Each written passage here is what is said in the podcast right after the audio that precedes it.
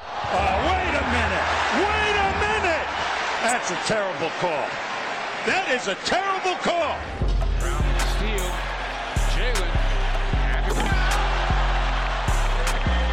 Blow those candles out. Gets it ahead to Tatum. Tatum off the bounce. To the basket. Come on, Rips. Get with the game here. Welcome back to the Celtics pod. It's your boy Adam Taylor bringing you the best of British. And I'm joined by Brendan Nunes. No Tim today. Tim's away doing some stuff. I don't know what he's doing. Brendan returns, half dead from the flu. I think it's that coronavirus that got him, to be honest. Brendan, how you doing, my guy? I'm good, man. I've been making sure to not drink any Coronas, so I don't think it's the coronavirus. I'm pretty sure I'm clear of that. But yeah, being sick has been terrible. I feel like you said, back from the dead. I have some sort of physical energy again today. You've risen. You've risen and returned to the basketball world. Nobody's seen anything from you, dude. No tweets, no articles. know. You just disappeared, man. Yeah, it's uh, it's terrible. I'm not gonna let that happen again.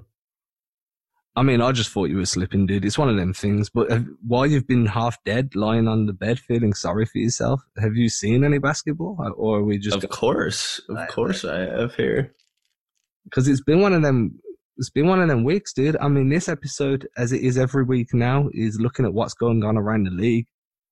There's been hella things going on around the league. There's been some guys just putting up crazy numbers all week, all week, dude. People just been dropping dimes on everybody's dime. Yeah, some people seemed ready coming out of the All Star break, and like other, not only people did not, but like defenses have been horrendous coming out of the break. Like, I mean, we can start with like Trae Young with 50 against Miami. It's like you don't expect. I mean, Trae can drop 50. Uh, He he just is capable of doing that. He's that type of player. You know, he gets to the free throw line ridiculously. But against a defense as good as Miami's, Miami was just not locked in at all. And it was their first game back from that all star break. And plenty of times teams are not locked in after that. These dudes just got off a nice little vacation, probably overseas somewhere, you know? I wouldn't mind being overseas right now. It's cold as anything. It's been snowing all day. But yeah, Imagine playing in Miami and you're like, nah, I need a vacation. I know. Could you imagine? I mean, Right. that's the that's the life of a millionaire, though, dude. We'll never understand that that spectrum that they live in. Um, looking at it though, Trae Young in that game got to the line to shoot 19 free throws, bro. Sunk ridiculous. 18 of them, dude. Only missed one free throw all game. That's like it's crazy. I mean, he got eight assists as well. Let's not forget the fact that he got, but he had seven turnovers. So yeah, that free throw, that free throw stuff is is crazy with Trae. Like he's just so sneaky with it, and he has so much respect of the officials already. Like you know, Tatum does that type of stuff, and like because he's bigger, it doesn't like knock him off as much, so it doesn't look as bad. So I think part of like being smaller is that when you do get bumped, it looks more dramatic. Um, so the refs will pick up on that a little bit more, but he's definitely got that like Devin Booker sort of when uh, a guy's trailing you or goes over the screen um, that you know if he's on your hip you just kind of a little bit of a bump and you throw it up and you get a whistle which is such bs like i hate watching that basketball but you're gonna get that call I want to be like Trae Young and just get to the line every time I'm on the floor, dude. Do you know how much easier life would be playing pickup? yeah yeah i mean it definitely would be i mean 19 times is 19 pretty crazy He, his shooting splits were good as well. Like he went 12 for 25 from the field, 8 for 15 from deep. The dude can put up numbers, but when you're turning around in your second year saying, I need more help, and you're one of the worst defenders in the league, if not the worst defender in the league, like, what are you doing, dude? Just be quiet and put up your numbers. Because for every point you're scoring, your inability to close out on, on the up, on, on the offensive team just ruins you. How, how can you be asking for more help when your numbers are pretty much empty numbers because you're giving up as many as you're putting up? Yeah, I mean, Trae is ridiculous on offense, don't get me wrong. But you're totally right. Like, I mean, it's hard to ignore how much of a negative he is on the defensive end. I don't, I don't see how he's ever going to be. I mean, he's the worst defender in the league right now. And I, I just don't see how it gets much better. Like he's always going to be. It, it's funny to say like Isaiah Thomas because, I mean, the Celtics were somewhat successful with Isaiah Thomas, but at the same time, you see your whole defense has to revolve around hiding him. And Trae is clearly better than it. Obviously, like the the playmaking that Trae makes and the reads that you see come from from Trae Young are just on a different level. But yeah, I mean, it's hard to ignore that defense, and it's going to make it real difficult for him to ever be one of these. Like, can he ever really be the best player on a championship contending team? I don't. I don't think so. Like when you have that much of a glaring weakness that's not even in one spot or anything, it's an entire half of the game. You are horrendous. And by the way, he's not like that 19 free throws is only is not in the top 10 of this year by the way. It's like all James Harden with 20 plus. Anthony the, Anthony Davis has the most this year with 27 free throw attempts in a game. I feel like as the seasons go on, he's going to be one of the league leaders in free throws attempted per game. The other thing he needs to do, though, is he needs to start taking care of the ball more. Your eight assists are negated by seven turnovers. Uh, when I look at that, I'm like, so if they scored off all seven turnovers, effectively you had one assist. Yeah, that's the way I did. That's the way I deduce it when I'm looking at that sort of thing. Right? How effective were you? Okay, you had eight assists but seven turnovers. You scored 50, but you allowed up 40. So if you start looking at it like that, you had 10 and one. I know it doesn't work like that, but that's the way I deduce effectiveness when I'm looking at players like this. Yeah, that's fair. Um, and you know, it's a little difficult for Trae because he's the only guy to sort of initiate on this team. Like Huerter's decent at it. Um, and I mean, the turnovers thing, like I kind of give him a pass for now because he's just a young playmaker. Like you see it happen with guys, but you're right. It's something that definitely needs to improve for him. So sticking with the Hawks just for a moment, John Collins had himself a night. I think it was towards the tail end of last week, and it was against Dallas where he went for 35 points and 17 rebounds. 35 and 17, dude. Yeah, that that's ridiculous. Um, we talked about it a little bit before we press record. Like all the John Collins hype disappeared since he uh, since he went down with that, or since he got suspended. Uh, and yeah, I mean, he's definitely capable of doing that. He's a double double machine. He's stupid athletic, the double bounce that he has. He's doing surprisingly well from three this year, which is just great to see from Collins, especially.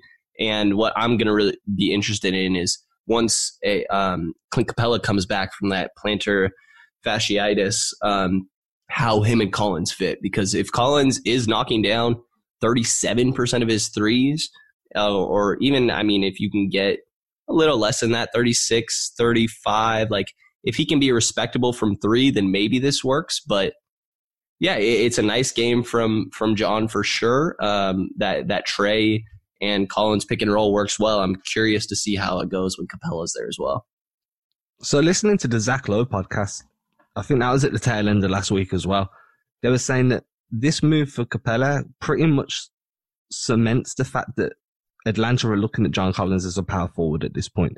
They're going to utilize him as a stretch four. In that game against Dallas, he went three for three from deep. He went 13 of 18 overall. I feel like he could actually probably take a bit of a leap forward playing at the four instead of the five. His body is more suited to the four than the five, I think. Yeah, what do you what do you sort of define these as? Like for me, I think it's mainly on the defensive end, right? It's like who do you defend? Yeah, and it's where you're taking up position on offensive sets as well. So if you're playing the five, I'm going to expect you to be at the beginning of a half court set. I'm going to expect you to either be around about the free throw line or just coming towards the three point line to facilitate in a pick and roll. If you're a four, I'm going to expect you more towards the elbow. And then on defense, again, it's your matchups and it's what part of the help line you're going to be covering. Right. And I don't know what he really is going to be good at defending necessarily, but I don't think that he's a uh, he's a rim protector by any means. Um, so yeah, I mean, but I think that the place that he's best is as a roll man in the pick and roll, and it's just not going to happen with with Clint Capela there also. You know, like that's going to be a little too clogged. So you're right. This definitely does show um, show Atlanta's cards that they see him as a four. Um, it, I mean, as we talk about Collins, I, I can't help but keep thinking of Bagley.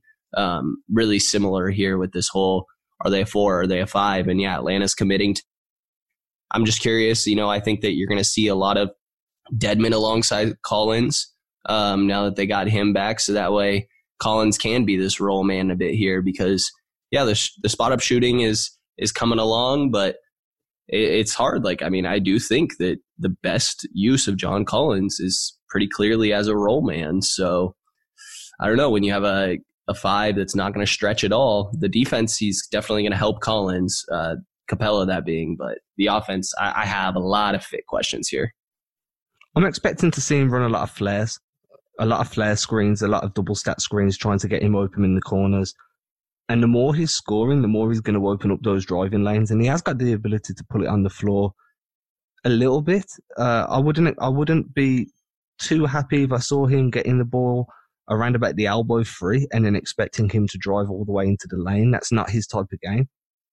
But definitely, maybe run him on a flare screen and then try and get some pick and roll action coming off the elbow to free him up for a mid range shot or to catch him as the roll man then using somebody like Capela for some vertical spacing, looking for that lob. I think that's going to be a way they're going to use Capela as well, is the threat of the lob to Capela to open up a secondary man that might be cutting to the hoop, and that might be John Collins playing off ball more and utilizing the pick and roll, but not being involved in the pick and roll.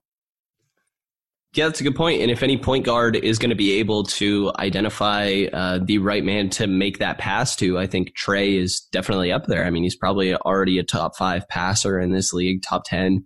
Um, and yeah, that's a good point. I think Atlanta could have some of the best vertical spacing uh, in the league once the both of those guys are healthy. And by the way, I mean, um, what's his name? Capela's injury is a major question mark. So, like, it, it's going to be interesting to see how he returns from this heel issue. That's the other thing as well. I mean, they've picked him up. They can have a look at him if they're not happy with him. They can start looking at making contingencies. But this is definitely showing that they're solidifying John Collins at the four.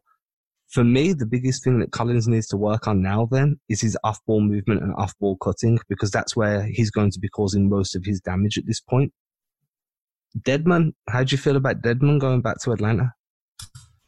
Um, I'm somewhat happy he got out of Sacramento, I guess. Like he was just terrible. His three point shot seems to come back around a little bit. Um, but I think this is a way we can move into another guy we want to talk about. We just saw uh, Dedmon get absolutely destroyed, and he's had a foul trouble issue for most of his career. And we saw it again last night against Joel Embiid, um, the only guy that Atlanta somewhat could throw at Joel Embiid is Dewayne Dedmon. And Dedmon just get foul after foul. Joel Embiid loves his pump fakes, get to the free throw line ridiculously out of the post. And Joel Embiid ends up with a career high 49 points on Dedmon and the Hawks. And it's like, nice. You know, happy to see Joel Embiid get this career high. He had a crazy fourth quarter.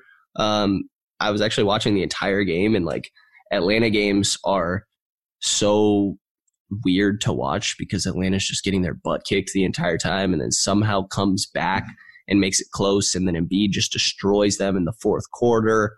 Um, but yeah, I mean, I, I, don't know how much how much stock do you think you can put into 49 points from Joel Embiid against the Atlanta Hawks, like and at home. Philadelphia does this at home, you know. Yeah, I'm not putting too much stock into it until I see it regularly, regardless of who it's against the Sixers have been showing a lot of chemistry issues. They have performances like this and then follow it up with like a shocking loss. Having somebody like Dewayne Dedmon against him that's just catching fouls off them pump fakes is going to let Embiid get to work. He's going to grow in confidence. I'm not putting too, I'm not too worried about the Sixers at the moment. I need to see more consistency from them both at home on the road before I start to feel like they're figuring stuff out it's nice to put up 49 points, don't get me wrong, and for Embiid after declaring himself the best player in the world, it was, uh, you needed to back it up, right? Yeah, he did clarify after the game that it's not like quite what he meant. Uh, and he dropped a little f bomb in the post game, saying "screw it." Pretty much, yeah, I am the best player. You know, I mean, whatever. It's good to Joel Embiid has every right to feel that way about himself. I mean, he's on that caliber of player, so it's good to have that self confidence. But yeah, I mean, 49 is still something, you know. Um, but yeah, it's not the best sort of team to do it against. It's a guy like when you're playing against freaking Bruno Fernando, a I believe second round pick um, for 20 minutes. Then I mean Joel Embiid definitely should be dropping that that sort of numbers. And there's no Ben Simmons, uh, who is going to be reevaluated in two more weeks here. So yeah, I mean it's it's nice from Embiid. All I'm saying is when you're dropping 40 plus points on the Los Angeles Lakers with LeBron and AD both on the court, then you can come and talk. Right. I mean, shoot, 41 against the Lakers is definitely better than 49 against the Hawks. That's all I'm saying, dude. If you want to start declaring yourself the best in the world, start doing it like a, a player in green has been doing recently. Until that point, you're just a good center that's feasting on low level teams. And when you're coming up against real opposition, you're struggling to get your game plan to work. And I, I get it. That's team issues as well as just individual matchups. But the guy in green went and dropped 41 on AD and LeBron James. I don't see Embiid doing that. Yeah, and I mean, if you just look at Tatum's last set of games, he's been he's been ridiculous. Like he had that 39 against the Clippers, um, a, a, very casual 28 against Minnesota because, I mean, it's just Minnesota. He wasn't needed very much. But then 41 against the Lakers. Um, I mean, the guy has just been absolutely killing it in the way that he's able to run a pick and roll um, and score out of that. We've seen him develop a little bit of like this floater off the glass game. Um, it's cool also to see like Jaylen Brown. There was a quote, I don't have it in front of me, of Jaylen pretty much saying like Tatum is playing like a superstar and we have to ride with him now. And it's really cool to see Jaylen recognizing that as well because I don't know if you felt this, but I, have always almost felt like a uh, like a a friendly competitiveness between them in regards to like who's going to be the better player. And like as much as we know it's Tatum, like I always feel like there almost is a friendly competition between the two. So coming into the year, I saw Jaylen Brown as the more complete player and um, then Jayson Tatum as the more offensively gifted player. Tatum's added in that defense. The way he reads passing lanes now as well has just been a great development in his defensive ability. He gets at least one or two steals a game where he just anticipates the pass and jumps the lane. Since then, I've just started believing that Tatum is most likely the more complete player. I like the fact that there's a rivalry between those two guys, though, because that's what pushes both guys onto greatness. And that's, you see it all the time, right? With those two players, Jordan and Pippen, LeBron and D Wade, or LeBron and Bosh. Having one guy succeeding just that slightly bit more than you is enough to push you to that next level. And you guys just keep fighting until you both reach a level that's championship quality. Yeah, for sure. And like in a good, that's why I said like a friendly rivalry. I, I don't think that the guys dislike each other or anything. And I think Tatum is clearly going to be the superior guy at this point.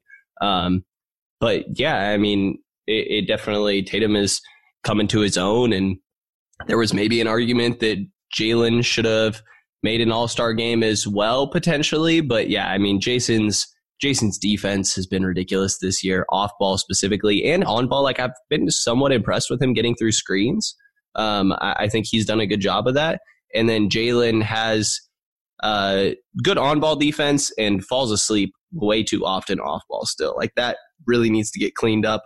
But they're they're definitely growing to complement each other. And since that All Star break, I mean, Jayson Tatum's just been absolutely ridiculous.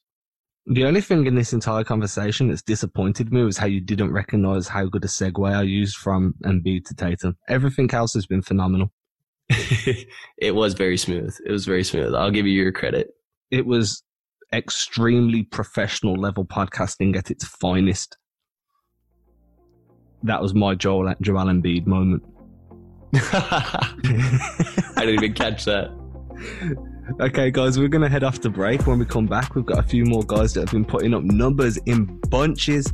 We'll catch you in a moment.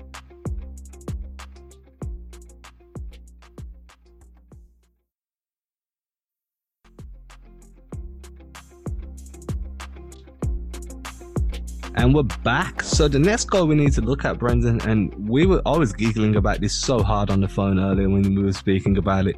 Bradley Beal two nights of 50 plus points, both losses. Yeah, um, I mean, the first one when you're playing the Chicago Bulls and you drop 50 and lose, don't really know how to feel about that one. Um, like, uh, yeah, that's that's terrible. I mean, there is like I've sent you the video that's getting super popular of like Beal sitting on the bench shaking his head. He looks all mad. Um, but I mean, yeah, and then Thaddeus Young drops 23 because I mean, there's no defense anywhere on the Wizards, which is just always going to be an issue. Like, of course, you can be a top offensive team like that when you just have zero defensive players. Um, but then he drops 55 the next night, which both were career highs, by the way. Literally back to back nights, he drops 108 points. Um, but then loses in an over. They go to overtime against Milwaukee, and he can't pull that one off. Uh, Khris Middleton ended up with 40 points also, and Middleton is just absolutely ridiculous. And Giannis also fouled out of that one uh, with 25 minutes uh, into that game. So but yeah, Beal is absolutely balling out these recent games, putting up numbers. How angry must you be to be playing, to be posting career highs and losing, dude, regularly? Like this guy is literally the only offensive threat that the team has until John Wall returns. I get it. They've got Davis Bertans. Okay, so they've got two offensive threats. Let's be fair. Their offense is okay, but like there's just zero defense at all. Okay, yeah. So it's terrible watching him have to go through that as well, and it it does lead to the the idea of he's going to become disillusioned in on that team if it continues to go that way. Yeah, I mean, okay, so there was this tweet that kind of blew up in a way from Max Carlin, Celtics blog, right? Did you see this? You know what I'm talking about? Considering he's part of Celtics blog, I actually did not see this tweet. I'm sorry, Max. he said it's functionally impossible to be as good as some people think Beal and Trae are and be on teams as bad as they are. So pretty much like you can't be that good of a player if your team is this bad. Like people think they are absolutely ridiculous players, but they can't be if their team is just this terrible. Um, and there's a good amount of people that agree with that, and there's a good amount of people that are saying that they just don't agree with that at all. Um, that like you can be a great player on a really bad team. Um, and it's not like Max is saying that these guys are not good players or anything, um, but he's just saying they cannot be great players and be on terrible teams. It's not like your borderline playoff teams, it's your terrible teams. And people are saying that you're a top 20 player. And it's like, is that really possible? I don't think so. I feel like there comes a point where you're either good enough to win or you're not. So if you're yeah, and it, team team matters, but like I mean, if you're up there, you can carry it. You know. Yeah, like there's guys that LeBron did it earlier in his career, career with Cleveland, right? Like that one roster LeBron was on with Cleveland was terrible, and he still carried them to what was it, the Eastern Conference Finals? Yeah, I mean LeBron's a bit of an outlier, but yeah, that is like a situation like that, you know. Yeah, and Giannis is probably yeah. Using an extreme example, but it's the point that we're trying to make, right? Like if you're that good, then your supporting cast only needs to do exactly that, support you, and you will carry the rest of the load. Right. And like I mean, yeah, I mean, sure, your supporting cast is terrible on the Wizards, but like for you to not be able to regularly get wins because I mean also Bradley Beal doesn't play any defense really. Um, I don't know. I, I guess he somewhat can and just isn't because he has a major offensive load, which is somewhat understandable there. Um, but yeah, I mean it's it's definitely interesting and like props to Beal. I mean he's an amazing scorer and I think he's going to be a really good piece on a on a different team at some point. Wouldn't be surprised me if you know, this offseason. It sucks he signed that extension. He was supposed to be the guy this this break that was going to be some sort of big deal that someone like Denver makes. You know, Denver with him would be a, a, he would be a threat in Denver. While we're on Denver and we were just talking about Joel Embiid, I just want to quickly look back and then I'll discuss my thoughts on Beal. Who are you ranking as the better center between Embiid and Jokic? Mm, I mean, this is interesting. They're really close. Um, like does Jokic playmaking put him above Embiid because he can facilitate?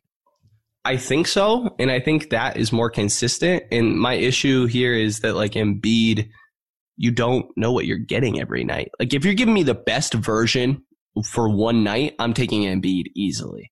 Like Embiid can be the best player in the league. Can Jokic be that?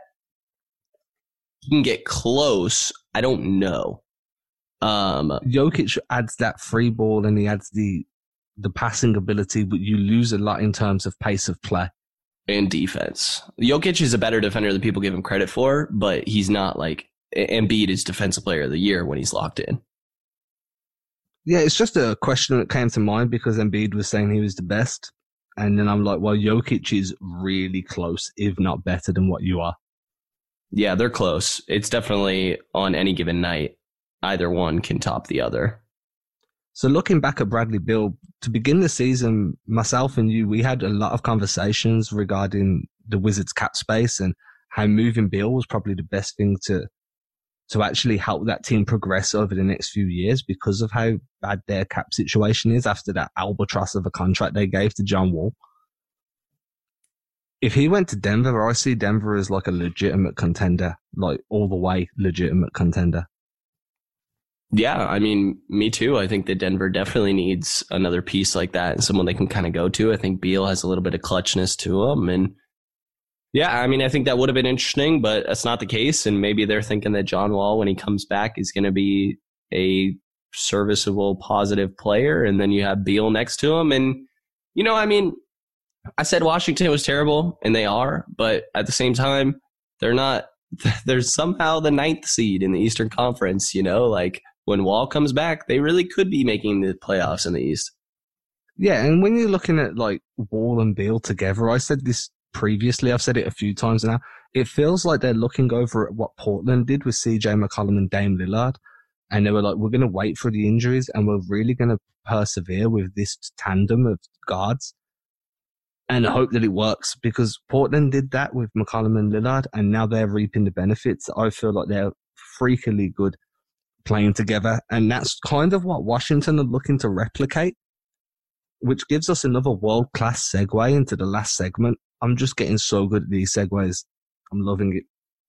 Um, so we're recording this before Boston play Portland simply because I'm not waking up at 4 a.m. to record a podcast. It's not happening. Sorry. There's no Kemba Walker, but there's no Damian Lillard either. So that evens the level playing field out a little bit.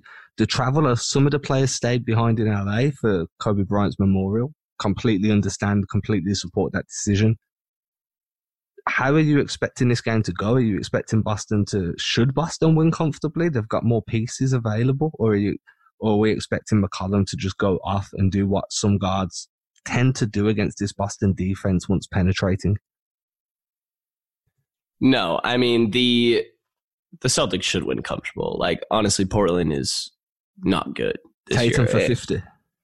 I I don't know. Like I mean, they have I guess decent defenders, but like you should be able to attack the rim pretty often. Like I, I, Whiteside's there. I mean, I, I never know how to feel about Whiteside. Like he's a rim protector, I guess. Like he is. Um, but yeah, I, I don't know. I mean, I, think this is a game where you get 20 from across the board. You know, you get 20 from Jaylen, 20 from Jayson, 20 from Hayward.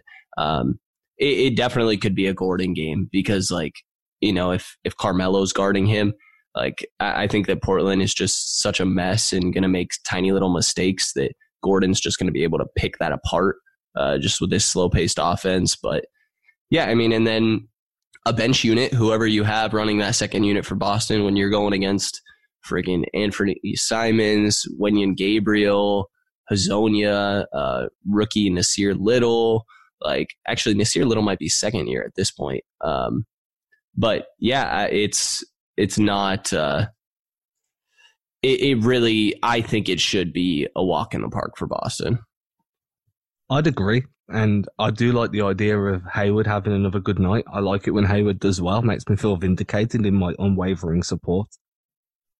I don't feel like this is a this is a team, and I'm talking about Portland at this point, that can really offer too much resistance against what Boston's got going on offensively. It, for the bench unit, I want to see more from Brad Wanamaker after that terrible game he had against the Lakers. And it does feel like when he goes up against these veteran guys like Rondo, that he has poorer nights. I just feel like they've got a few more nuances to their game that he hasn't developed yet, and he probably won't because of his age. He's still a solid second string point guard. I'm not knocking him. I feel like you could do a lot worse than Brad Wanamaker. But some of the decisions he made in that game were questionable at best, and I'm hoping to see him bounce back in this game. Yeah, it definitely would be nice. And I mean, the question I think of is who do you think is best to cover Hassan Whiteside? Is it just Kanter? Yeah, like if you're going for Enes Kanter, then you're going because you're expecting Whiteside to be just banging down low, and Kanter's got the biggest body on the roster, so without Williams there to absorb that impact, and that's going to be enough to kind of throw Whiteside off his game, and then it's going to be a boxing out job. It's going to be everybody has to box out. Everybody has to make sure that their assignments on the defensive glass are met in order to secure the rebound because Whiteside will eat on the glass given a millimeter of space on those box outs. Right. Yeah, I think a Kanter and Whiteside battle uh, is going to happen at some point. You're going to see definitely some rebounding going on and fighting for positioning down low that I don't know. I think Kanter will come out on top in most of those because I think Whiteside just overwhelms with his physical abilities and doesn't necessarily have great positioning at times. But yeah, as long as Whiteside's not, you know, dropping 30 points or something, you hold Whiteside to 20 or under max, um, which, you know, he's averaging what, like, you got like 15 points here. Yeah, 15.8 on the year. If you hold him near his average, I think you're fine because, I mean, Portland's a full offensive team. Um, Celtics should have no issues scoring, but the only and with no Lillard, like CJ's gonna. I, am not all too worried about uh, Jaylen or Jayson guarding CJ there. Uh, Marcus even guarding CJ. The one guy I would worry about is Whiteside. So as long as he's not somehow dropping 30 points on you, I think that this one should be easy. I'd expect to see some Grant Williams minutes on Whiteside as well. You think on Whiteside, huh? yeah, not long. I'm not saying prolonged minutes, but I'm expecting to see that experiment take place. Just because Grant Williams, when he's guarding the bigger guy, does a really good job of getting underneath him, drawing charges, and knocking, getting some tips on the off the ball. So I'd expect to see him maybe five, six minutes, just as an experiment to see how he deals with somebody as physically imposing. But I would expect to see that experiment happen. And I think Grant Williams has got the defensive IQ to probably win that matchup just because Whiteside, beyond his physical attributes, doesn't have much of a game. Yeah, but he's I mean he's got a lot of physical attributes over Grant, you know. Like yeah, it's gonna it's gonna be all about stripping it from him before he goes up. But like you said, I mean, if you get that steal, you are outrunning Whiteside, no question. Yeah, or you draw the charge. That's what Williams has been doing quite well. He's been getting right under guys, so when they go up, if he if the contact's made, it's a charge, an offensive foul. Yeah. So they'll try and utilize that at points if if the Celtics decide to go small because Kanter hasn't been great since the All Star break. He's been quite error prone. So you'd be if Kanter's having another night where he's struggling defensively. I think that hip's bothering him a little bit. Then you might see them go small and try Grant on him, or if they really want to take throw throw throw the dice, take a roll of the dice, throw Smart on the guy, see what he does against Marcus Smart. it definitely came into my mind. I mean, yeah, I mean, I, I think I just hope that you're comfortable enough that you get to play with things like that, you know, because this is a guy that, um, you know, you can kind of emulate a, mm, I was going to say like emulate almost a Joel Embiid sort of matchup, just when you're only, only, only when you're talking about like size. You know, and that's why yeah, I like physique. Yeah, that's literally the only thing. Obviously, they are extremely different players, but if you get to play around with matchups against this just ginormous seven foot two forty guy, then you know it should be a good thing. But uh, again, I mean, they should be comfortable. The offense should be a walk in the park, and the defense, as long as Whiteside's not taking you over, just focus everyone on CJ, and you're good. So to end the podcast, I want to end with a question. You fancy yourself as quite a pickup player. Apparently, you're unguardable at some points, right? That step back and your nice flashy passing. Which member of the Portland Trailblazers do you not think would be able to guard you in a pickup game? Carmelo Anthony. Do you think you could, you think you could dust Melo in a pickup game? I think he couldn't guard me. I don't think I could guard him. Oh my god, I've got we, we need to see this. um, Melo's locking you up, dude. I don't know, man. Who are you picking? Me, I'm picking McCollum. McCollum? No, I don't know about that. He ain't dealing with me, dude. I'll throw the hot sauce on him, dude. I'm a street ball, dude. I'm gonna make him spin all day long and then just rain jumpers when he's looking for the ball. Are we only talking about guys that play? Like, can I pick like Caleb Swanigan?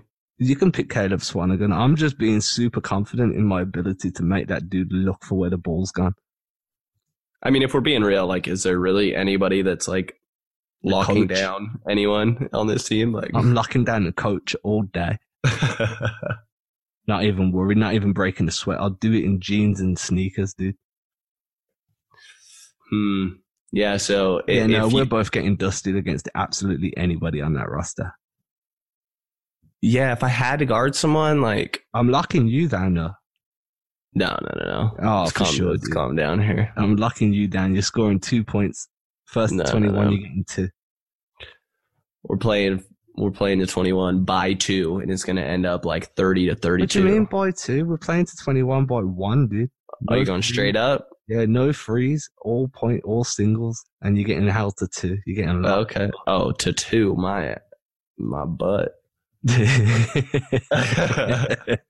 right, guys, you've been listening to the Celtics pod. It's always good when Brendan graces us with his presence. He'll be back again with us on Sunday because he's alive again. He's risen from the dead like Tyson Fury versus Wilder round one. Tasting then- blood. Yep, then Tyson Fury versus Wilder part two. Well, Fury decided he wanted to taste blood, and that's exactly what he did. Just like Fury, I've been giving you the best of British throughout this episode, and we'll be back again on Friday with your GM show. Peace.